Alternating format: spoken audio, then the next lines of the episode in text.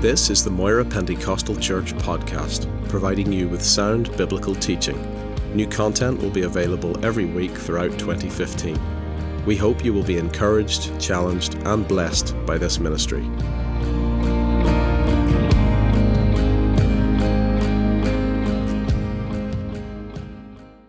Come with me this morning to the Word of God. Uh, if you go to Genesis 37, if you go to Genesis 37, then I want to go uh, somewhere else in Genesis also.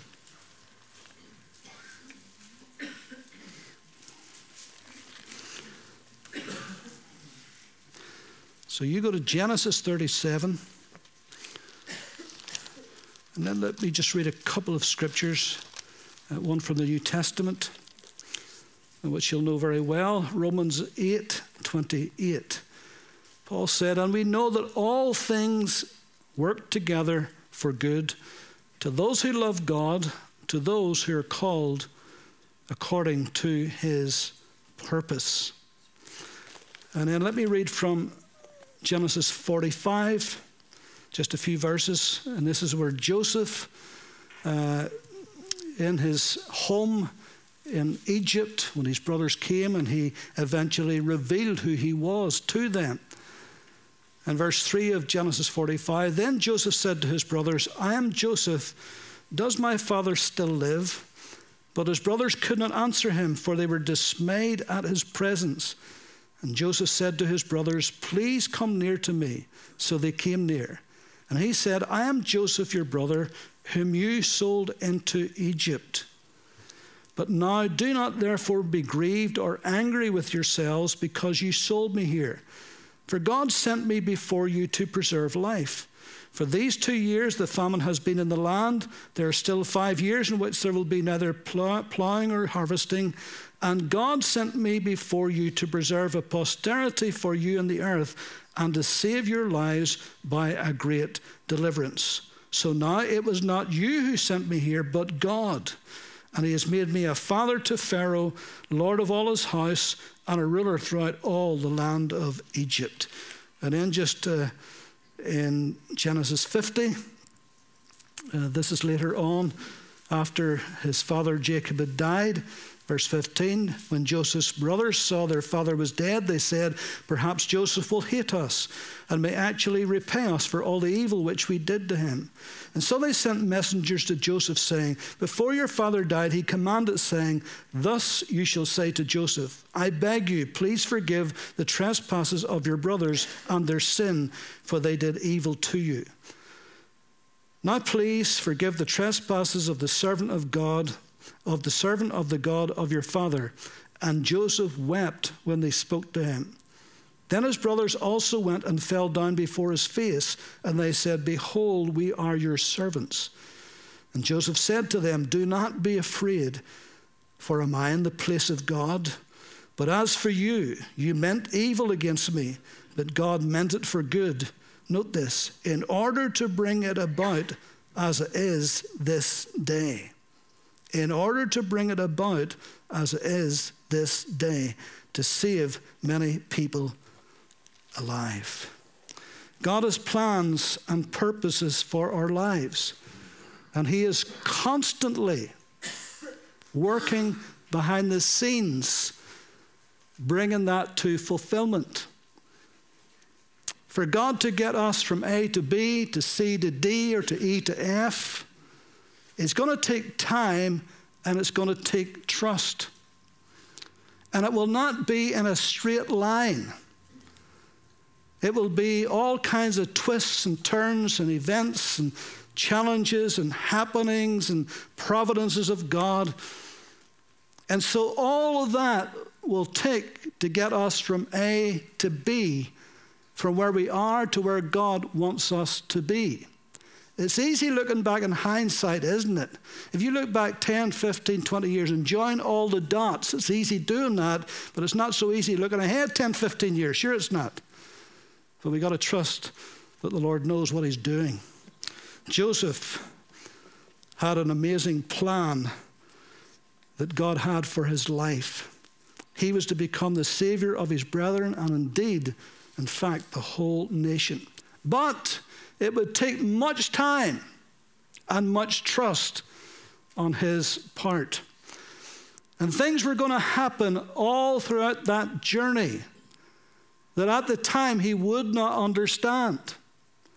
That would present him with great difficulties and all kinds of hardships, times of betrayal, times of favor times of loss of favor, times of confusion and disappointment and rejection, and times of inspiration and times of providence. So, all of that was in the mix to get Joseph from A to B, where he was, to where God wanted him to be. But all these things worked together for his good and for God's glory.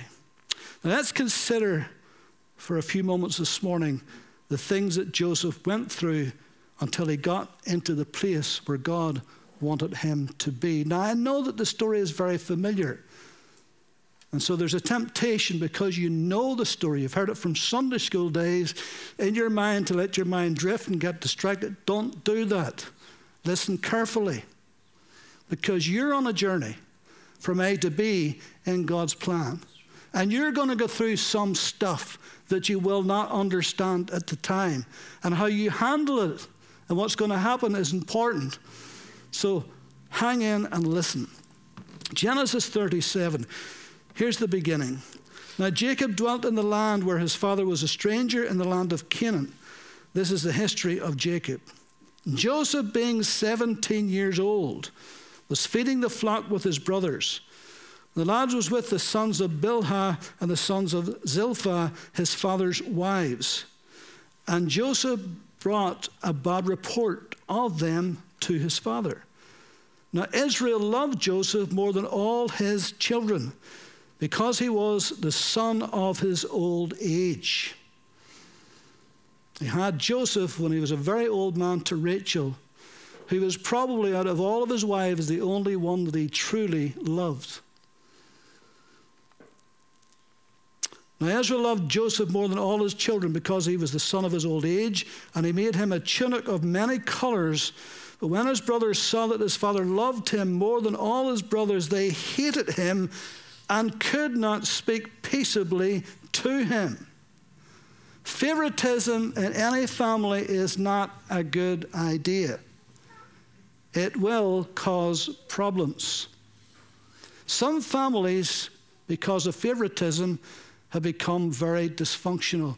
This was one such family. Now, my family that I grew up on, I have two older sisters. I'm the baby. don't look at sure don't. But my two older sisters, my oldest sister was my father's favorite. No question about it.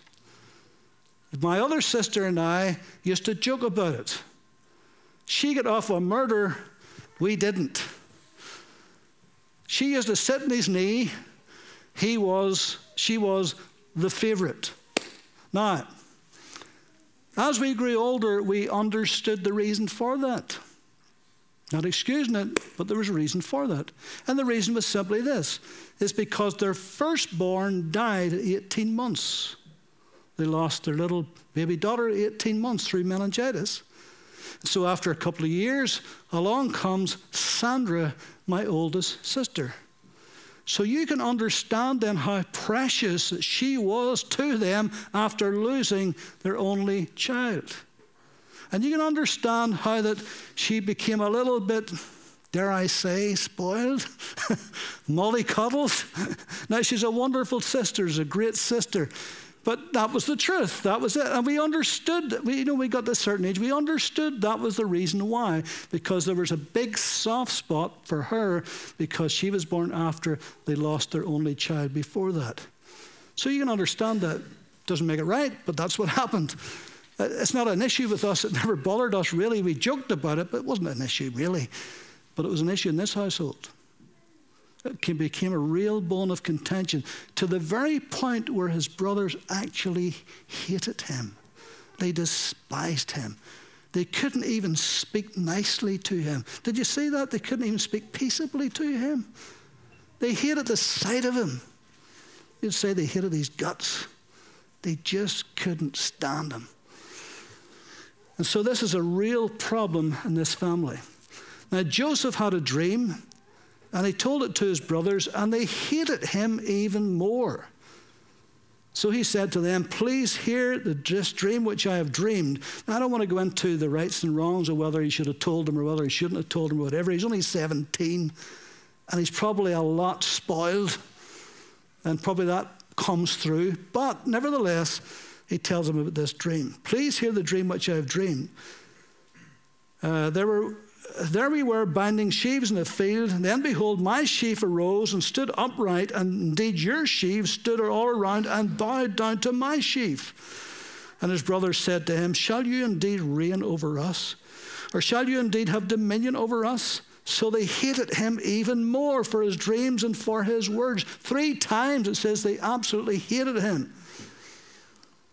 And then he dreamed still another dream and told it to his brothers and said, Look, I have dreamed another dream, and this time the sun and the moon and the 11 stars bowed down to me.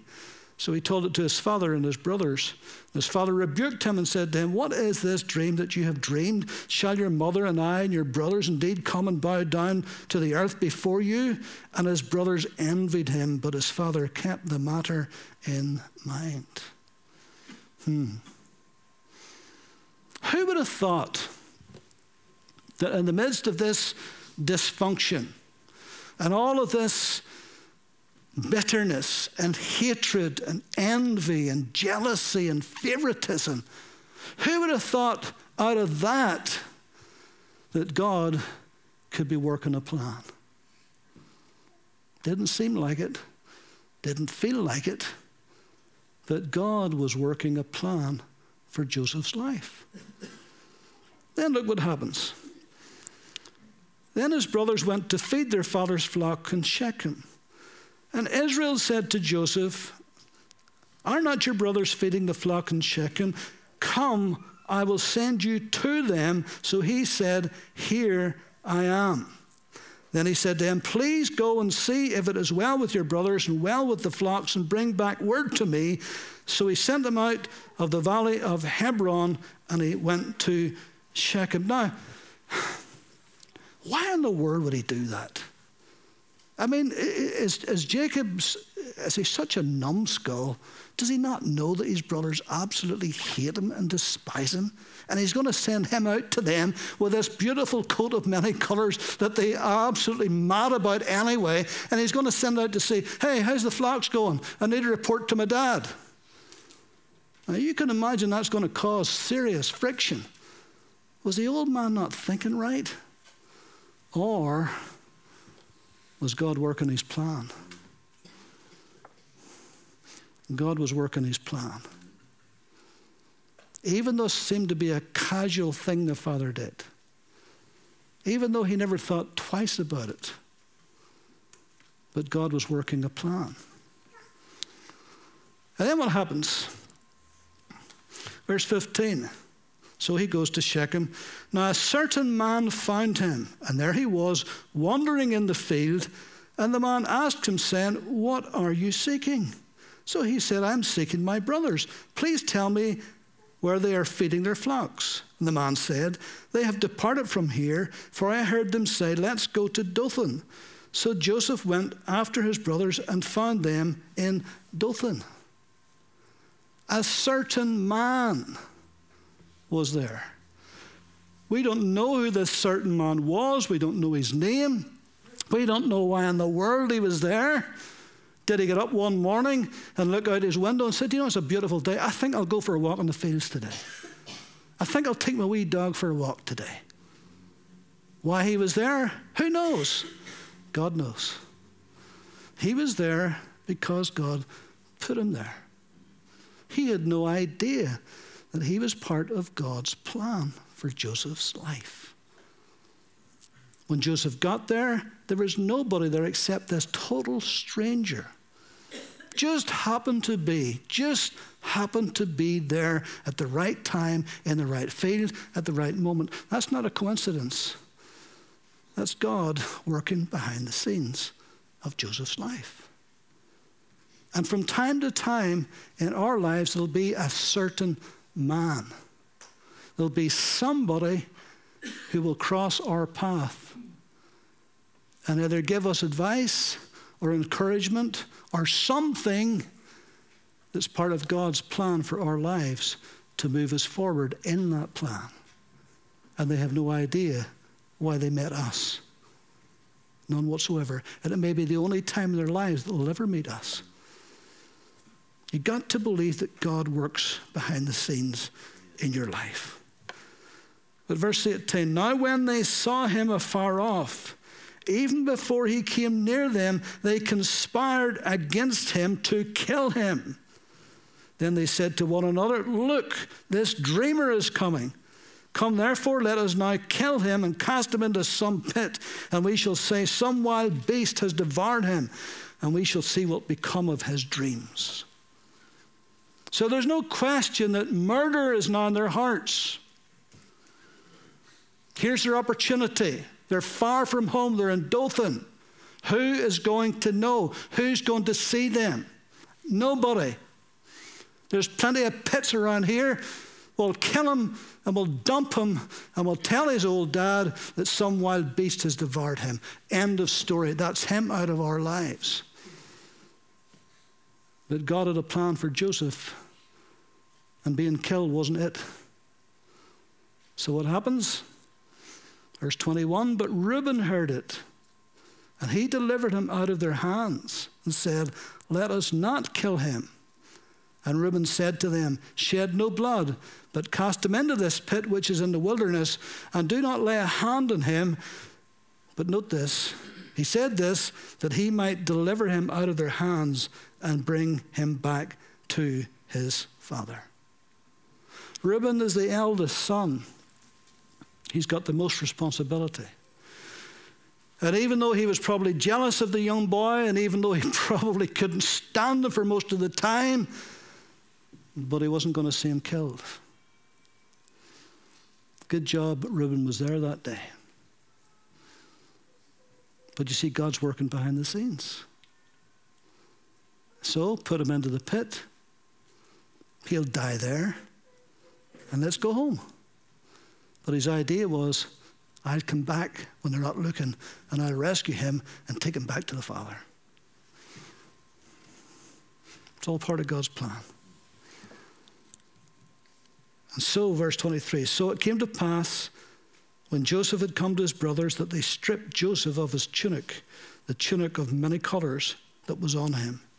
And they took him and cast him into a pit and the pit was empty and there was no water in it. I keep remembering this boy is only 17. And he's probably quite soft. He wasn't out looking after the sheep, he was at home with mum and dad.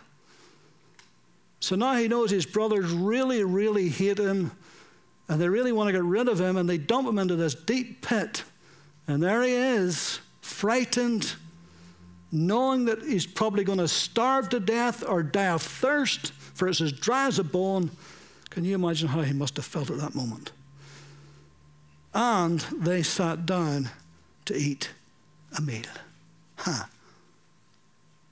Their brothers in a pit they've just thrown them into, and they could care less. In fact, all they thought about was their bellies. It's lunchtime, let's eat. And no doubt the boy was in there probably crying or shouting, asking for help. And there they are. They sat down to a meal. But then they lifted up their eyes and looked, and there was a company of Ishmaelites coming from Gilead with their camels bearing spices and balm and myrrh on the way to carry them down to Egypt. Ha! That day, in that place, at that hour, at that very moment, suddenly, this band of traitors, Ishmaelites, and Midianites, we'll see in a moment, they come over the hill. And what happens? Judah gets a bright idea. So Judah said to his brothers, What profit is there if we kill our brother and conceal his blood? Come, let us sell him to the Ishmaelites, and let not our hand be upon him, for he is our brother and our flesh. As if Judah really cared a rap about him. Suddenly he thought, do you know what? I can make money out of this fella. Yeah, we could just let him lie there and die in that hole. But there's a wee bit of profit in it if we sell him. And his brothers listened. Then the Midianite traders passed by. So the brothers pulled Joseph up and lifted him out of the pit and sold him to the Ishmaelites for 20 shekels of silver. And they took Joseph to Egypt. Then Reuben returned to the pit. So that's obvious that Reuben wasn't there at that moment. Maybe he went into a near village, maybe he went into the next town to get some provisions, who knows? But at that moment he wasn't there when Judah decided to sell his brother. So Reuben returns to the pit, and indeed Joseph was not in the pit, and he tore his clothes, and he returned to his brothers and said, The lad is no more, and I, where shall I go? How am I going to explain this to dad? I'm the oldest brother, I'm responsible. This is my wee baby brother. What am I going to say? Where am I going to go? And so they took Joseph's tunic and killed a kid of the goats and dipped the tunic in its blood. And then they sent the tunic of many colors and they brought it to their father and said, We have found this. Do you know whether it is your son's tunic or not? Did you notice what they said? Do you know whether this is, they didn't say our brother's tunic? Is this your son's tunic? Such was that animosity. Couldn't even say a kind word about him. Reminds me of the elder brother in Luke 15. You remember him? Whenever the young brother came back and the father threw a party, the elder brother was in the field and he heard all the noise and he came back and the servants come out and says, well, he says, what's the noise? He says, well, it's your, your, your brother's come back and your father's having a big party for him. And the dad went out to try to bring him in. He says, no, I'm not going in. He says, all these years I've worked for you. He says, I've never broken any of your commandments. He says, you never had a party for me. But he says, Now that this son of yours has come back, not my brother, this son of yours has come back. so here's these brothers. And out of this mess and these lies and deception, out of all of that, God's going to bring good out of it. All things work together for good to those that love God, to those that are the called of God. And he recognized it and said, It is my son's tunic. A wild beast has devoured him. Now, they didn't say that, but he surmised that. A wild beast has devoured him, and without doubt, Joseph is torn to pieces. Then Jacob tore his clothes, put sackcloth on his waist, and mourned for his son many days. And all his sons and all his daughters arose to comfort him. But he refused to be comforted and said, For I shall go down into the grave for my son in mourning. Thus his father wept for him. All of that time, weeks of mourning, not once did they admit the lie and the dirty deed that they'd done. Shows you the hardness of their hearts. Seeing the old man break in his heart. And they falsely comforted him. And all the time they knew they were guilty. Then, verse 36, the last verse of that chapter. Now, the Midianites had sold him in Egypt to Potiphar, an officer of Pharaoh and captain of the guard. Skip verse chapter 38 and go to chapter 39. Now Joseph had been taken down to Egypt, and Potiphar, an officer of Pharaoh, captain of the guard, an Egyptian, bought him from the Ishmaelites who had taken him down there. Now, is that a coincidence, do you think? Or is that providence? Of all of the people in Egypt that could have bought him as a slave. Now, I don't know whether Potiphar intentionally went to the market that morning to buy a slave or maybe it was his off day. Maybe he had a day off and thought, you know what? It's a lovely day. I'll go to the market. I'll just have a wee wander around the market. And as he was wandering around, there was the section where they sold the slaves. And so he probably stopped and had a look. And these Ishmaelites, they put this young Hebrew 17 year old boy up onto the stump to sell him. And he looked grand, and he was strong, and looked fit and healthy. And I don't know, but maybe Potiphar had a look at him and thought, Do you know what I could do with an extra pair of hands at home?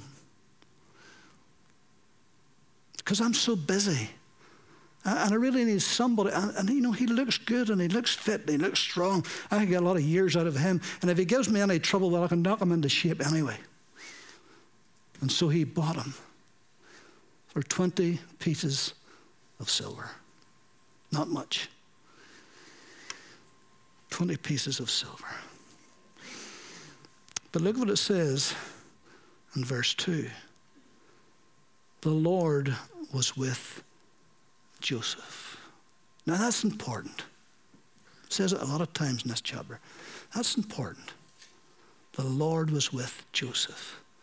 When he's being sold as a slave in Egypt. I mean, things couldn't get much worse than that, could it? He's away from his father's home. He may never see his mum and dad ever again. He knows his brothers hate him. They have wanted to murder him. They sold him as a slave. He's in a foreign country. He doesn't know anybody. He's just 17 years old. And this high ranking official of Pharaoh buys him for 20 pieces of silver. And yet, and yet, and this is what we must remember in the difficult times, and the Lord was with him. The Lord is with us in the difficult times, not just the good times, but in the difficult times. God has got a plan. God has got a plan. He got a plan for Joseph and he's got a plan for you. The Lord was with Joseph and he was a successful man. And he was in the house of his master, the Egyptian. And his master saw that the Lord was with him. Now he didn't know the Lord, but he probably thought, well, whatever God he serves and worships, he's with him. So the Lord was with him. And the Lord made all that he did to prosper in his hand. So Joseph found favor in his sight and served him. Then he made him overseer of his house, and all that he had he put under his authority. So it was from the time that he had made him overseer of his house, and all that he had, the Lord blessed the Egyptian's house for Joseph's sake. And the blessing of the Lord was in all that he had in the house and in the field. Thus he left all that he had in Joseph's hand, and he did not know what he had except for the bread which he ate. Huh. Imagine that. Now things have taken an upturn. You think things couldn't get any worse than sold as a slave in Egypt. But then suddenly, the only man in Egypt, there was only one man in all of Egypt could have brought God's plan to pass in Joseph's life, and this is the man, Potiphar. Coincidence or providence? It's the hand of God. It's God working behind the scenes. And suddenly he excels in this man's house to such a degree that he's thrilled with him. And he trusts him implicitly. And he puts him over not only all of his house, but his fields. All the workers, everybody is under Joseph's hand and direction. This man never had a slave like this in his life. Boy, he's glad he went to the slave market that day. He's got a bargain for 20 pieces of silver, hasn't he? Now, Joseph was handsome in form and appearance. You know, he had his mother's genes. Rachel, in chapter 29, verse 17, it says Rachel was beautiful in form and appearance. So he inherited his mother's good looks. And he must have been a really handsome young man. But look what happens now. And it came to pass after these things that his master's wife cast longing eyes on Joseph and said, Lie with me. How blatant is that? Nothing subtle about that. Sure, there's not. Well, she didn't have to be. He was only a slave after all. Yeah, he was a good one, and your husband really liked him, but he's only a slave. Surely any slave would have been thrilled at the opportunity that was being presented to him. He's only a young man. This is a married woman who's married to a high official of Pharaoh's court. How flattering could that be to a young 17 year old? And this woman is, in modern day terms, I can use the phrase, a cougar. yeah, you know what that is, don't you? And she's a real nasty one at that. But he refused. I like that. He refused. Hmm. Point blank. Didn't he have to think about it for one second? No! She never got that answer before. Nobody had ever said that to her. Do you think this was the first time she did this? I don't think so. I don't think so. No, he said. And he said to his master's wife, Look, my master does not know what is with me in the house, and he has committed all that he has to my hand. There is no one greater in this house than I, nor has he kept back anything from me but you, because you are his wife. He's letting her know this is wrong. This is not right. This is adultery. You're his wife. You shouldn't do this. How then can I do this great wickedness and sin against God? You see, to me, Joseph was saying, this is more than just sinning against you and against Potiphar. This is sinning against God. This is not right, and I will not do it. So it was as she spoke to Joseph day by day. She completely ignored that. As she thought, oh, well, dear, help him. He's young. He'll come around. I'll tempt him some more. So she probably put on some more makeup, dressed more provocatively. She tried everything she could. So it was as she spoke to Joseph day by day that he did not heed her to lie with her or to be with her. He made a point of trying to avoid her at all costs. Somebody says if you don't want to ring the church bell, don't handle the rope. In other words, avoid temptation like the plague. Samson didn't do that. Sure, he didn't. He played with fire, and boy, he got burned, didn't he? But Joseph didn't even want to be near her. But it happened about this time when Joseph went into the house to do his work. None of the men of the house was inside. That she caught him by his garment, saying, Lie with me. But he left his garment in her hand and fled and ran outside. Bible says, resist, resist the devil and he will flee from you.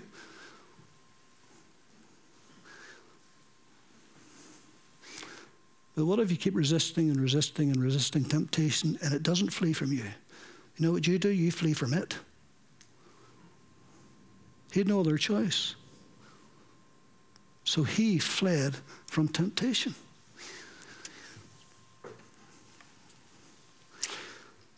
And so he fled and he ran outside. And so it was when she saw that he had left his garment in her hand she fled and fled outside that she called to the men of her house and spoke to them, saying, See, he has brought into us a Hebrew to mock us.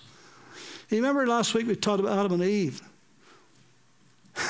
and how Adam says, The woman you gave me. So she was blaming him. Now here's this wife blaming her husband. You brought this Hebrew into this house.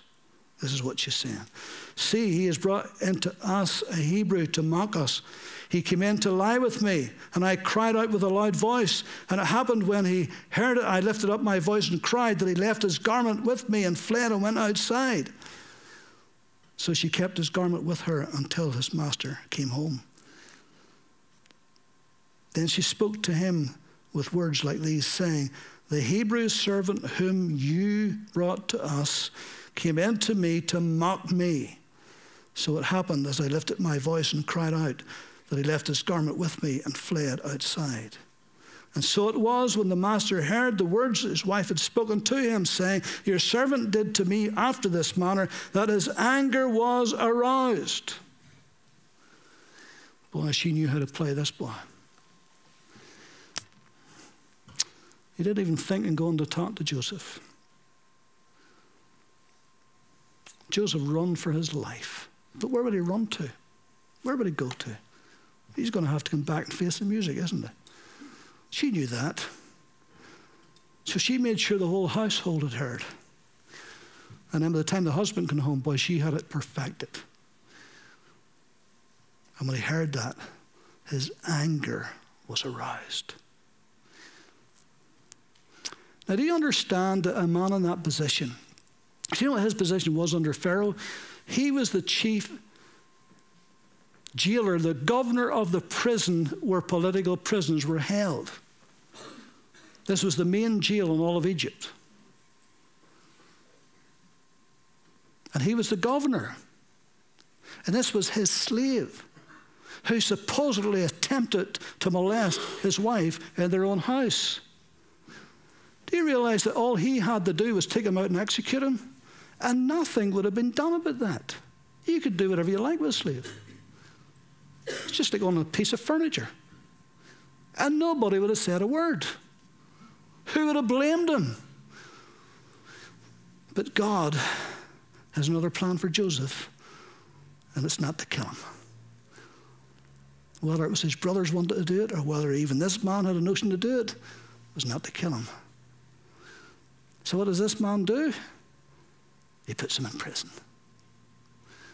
I wonder, I wonder, I just wonder, even though he was angry, and even though he was humiliated in front of all of his household, I mean, what else could he do? He had to do something to save face, but I just wonder did he really trust his wife? Because if he truly, truly believed that Joseph did what he was supposed to have done, he probably would have killed him. But he didn't. He didn't. And look what happens. Then Joseph's master took him and put him into the prison, a place where the king's prisoners were confined. And he was there in the prison, but the Lord was with Joseph. Did you get that again? But the Lord was with Joseph and showed him mercy and gave him favor in the sight of the keeper of the prison. Four times in that chapter, because it says on further down, the keeper of the prison did not look into anything that was under Joseph's authority because the Lord was with him, and whatever he did, the Lord made it to prosper. Four times in that chapter it says, and the Lord was with him. Now that's the Holy Spirit saying something to us. Because we all have a tendency to believe and to think that when things are going well, when the sun's on your back, and the storms are not blowing, God's with us. But what about the times when the sun's not on your back and the storm is blowing and it looks like your ship is sinking? Or it looks like you're really, really in trouble this time. Do you still feel the Lord is with me? That's the hard part, isn't it? So the Holy Spirit spells out for us four times in the midst of all that stuff that was going on that he couldn't understand, that probably confused him the Lord was with him. And he made him to prosper in spite of it all. So he's thrown into prison. Quickly, David. And it came to pass after these things, chapter 40, that the butler and the baker, the king of Egypt, of the king of Egypt offended their lord and the king of Egypt. And Pharaoh was angry with his two officers, the chief butler and the chief baker, so he put them into custody in the house of the captain of the guard in the prison, a place where Joseph was confined. And the captain of the guard charged Joseph with them, and he served them so they were in custody for a while. Then the butler and the baker of the king of Egypt were confined in the prison, had a dream, both of them, each man dreaming one night, and each man's dream with his own interpretation. And Joseph came to them in the morning and looked at them and saw that they were sad. So he asked Pharaoh's officers who were with him in the custody of the Lord's house, saying, Why do you look so sad today? They said to him, We each have had a dream, and there's no interpreter of it. And Joseph said to them, Do not interpretations belong to God? Tell them to me, please. We'll just read a little bit further. Then the chief butler told his dream to Joseph, and he said to him, Behold, in my dream a vine was before me, and in the vine were three branches, and it was through, and, and it was as though it budded, its blossoms shot forth, and its clusters brought forth ripe grapes. Then Pharaoh's cup was in my hand, and I took the grapes and pressed them into Pharaoh's cup, and placed the cup in Pharaoh's hand. And Joseph said to him, This is the interpretation of it. The three branches are three days. Now, within three days, Pharaoh will lift up your head and restore you to your place, and you will put Pharaoh's cup in his hand according to the former manner when you were his butler. But Verse 14, listen, but remember me when it is well with you, and please show kindness to me and make mention of me to Pharaoh and get me out of this house. Hmm. So even the Lord was blessing him, and even though even the jailer was allowing him much favor, it wasn't a picnic to be in that prison. Prisons in those days no colour TVs, no university, open university degrees to be had. It was rough, and he wanted out of it. For indeed I was stolen away from the land of the Hebrews, and also I have done nothing here that they should put me into this dungeon. And then if you read on, because of time will not, if you read on, you'll see then that the baker thought, well, this is wonderful. This fellow can really interpret dreams. So here's my dream. And you can read it there, and Joseph gave him the interpretation, which was in three days he was going to get his head cut off. And his body would be hung up, and the crows would eat. Can you imagine the next three days for that baker? Huh? What a difference between the baker and the butler. Huh? Can you imagine them in the same cell together? And so after that happened, verse 20.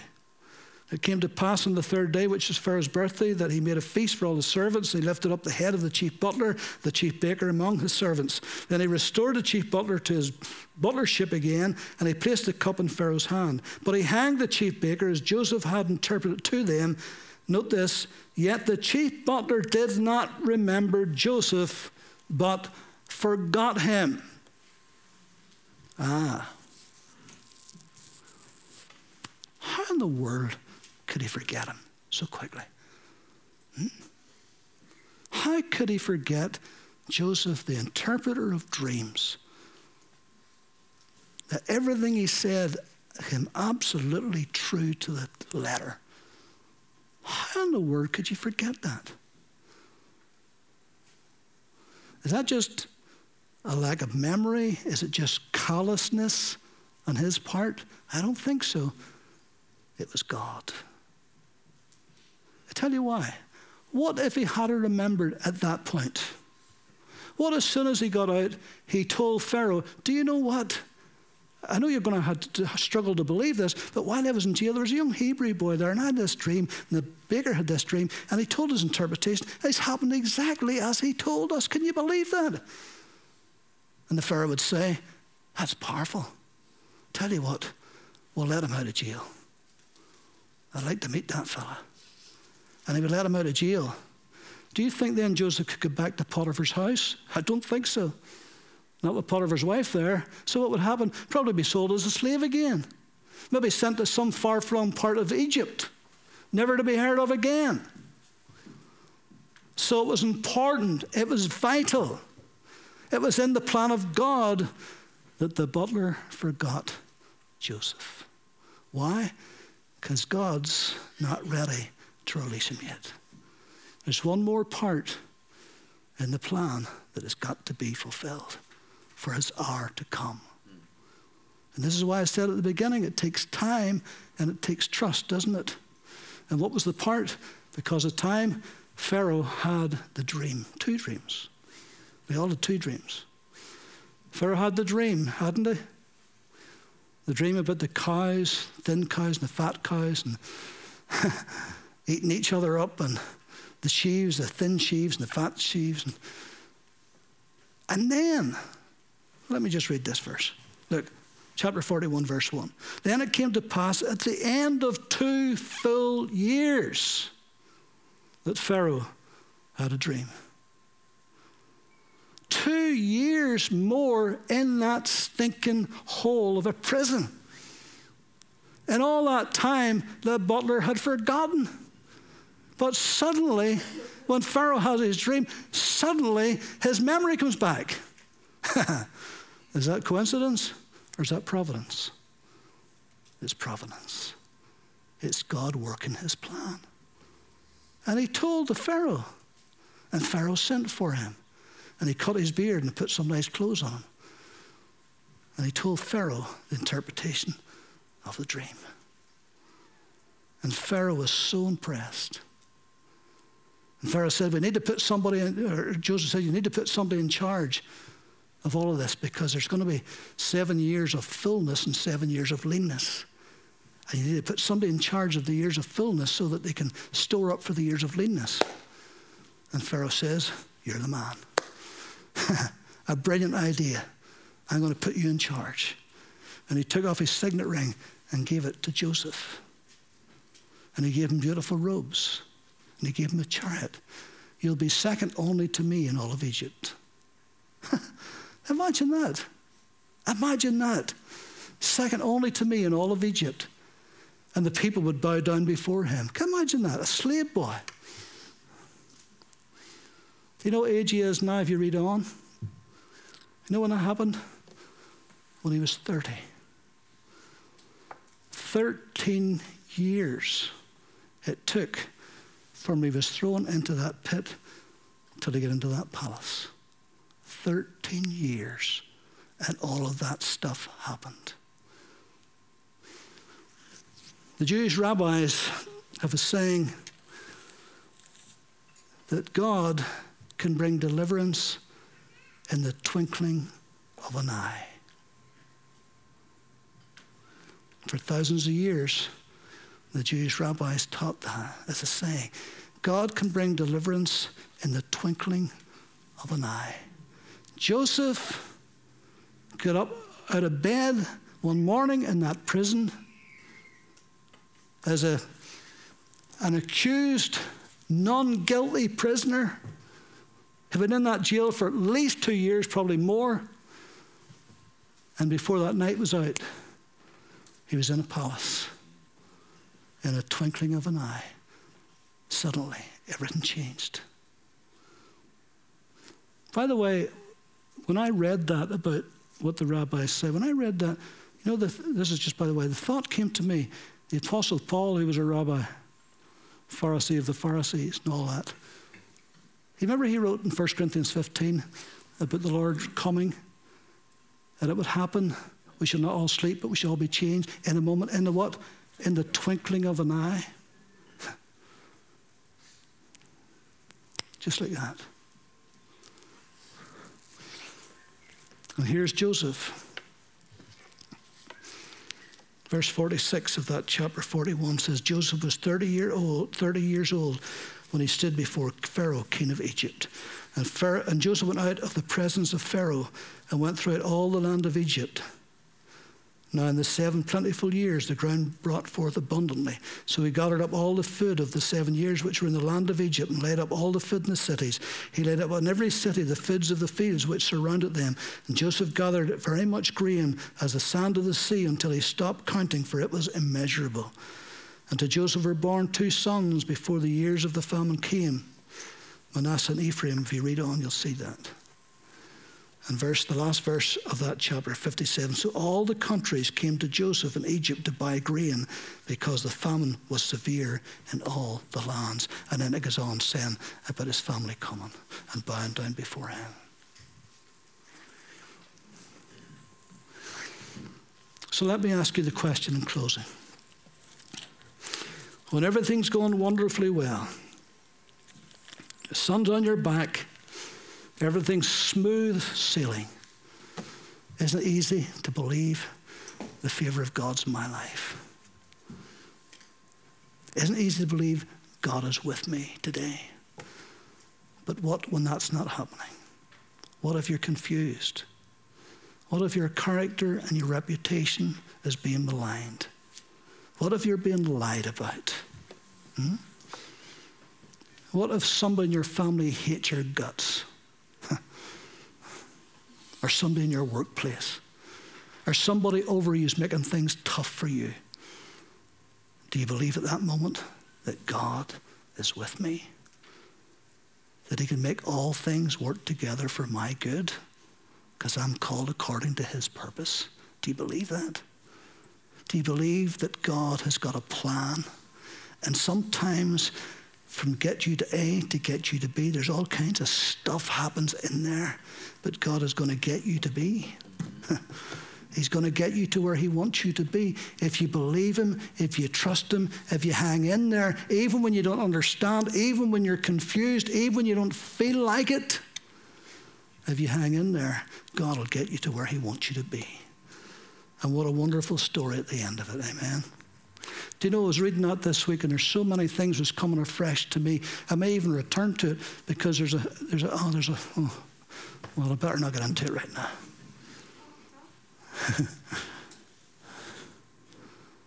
there's a wonderful, wonderful thing about the forgiveness of Joseph. I never, you know, in all the years I've read it, I never saw it before. That's the wonderful thing about the scriptures. You can read it for years and miss so many things that you never knew was there. So I'm, i might return to that at some point. So, are you trusting Him? Are you believing that today God is with me? Four times it says God was with Joseph. And God blessed him, and God favored him, and God brought him through all of those tough times and hard times and brought him into a place of prominence and respect. To even the very ones who wanted to put him in that pit and kill him bowed down before him and acknowledged that he was their Lord, in a sense. Let's pray.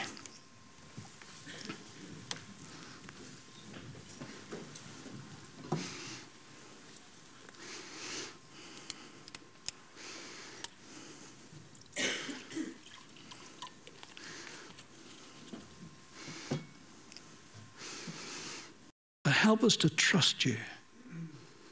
Even we don't feel it or see it or sense it, but by faith know it that God is working for me. And if God is for us, who or what can be against us? Lord, we give you thanks today. We bless you for the inspiration, Lord, of Joseph's life. We thank you that you brought him through all of that stuff and put him in a position of favor and authority. So we bless you today and thank you for watching over our lives. Even as we sleep in our beds, your eye is upon the righteous and your ear is open to their cry. In Jesus' name. Thank you for listening to this podcast. You can also watch the Sermon of the Month video at youtube.com forward slash Moira Pentecostal or download the sermon video through our iTunes video podcast. For more information, visit us at www.mpc.org.uk.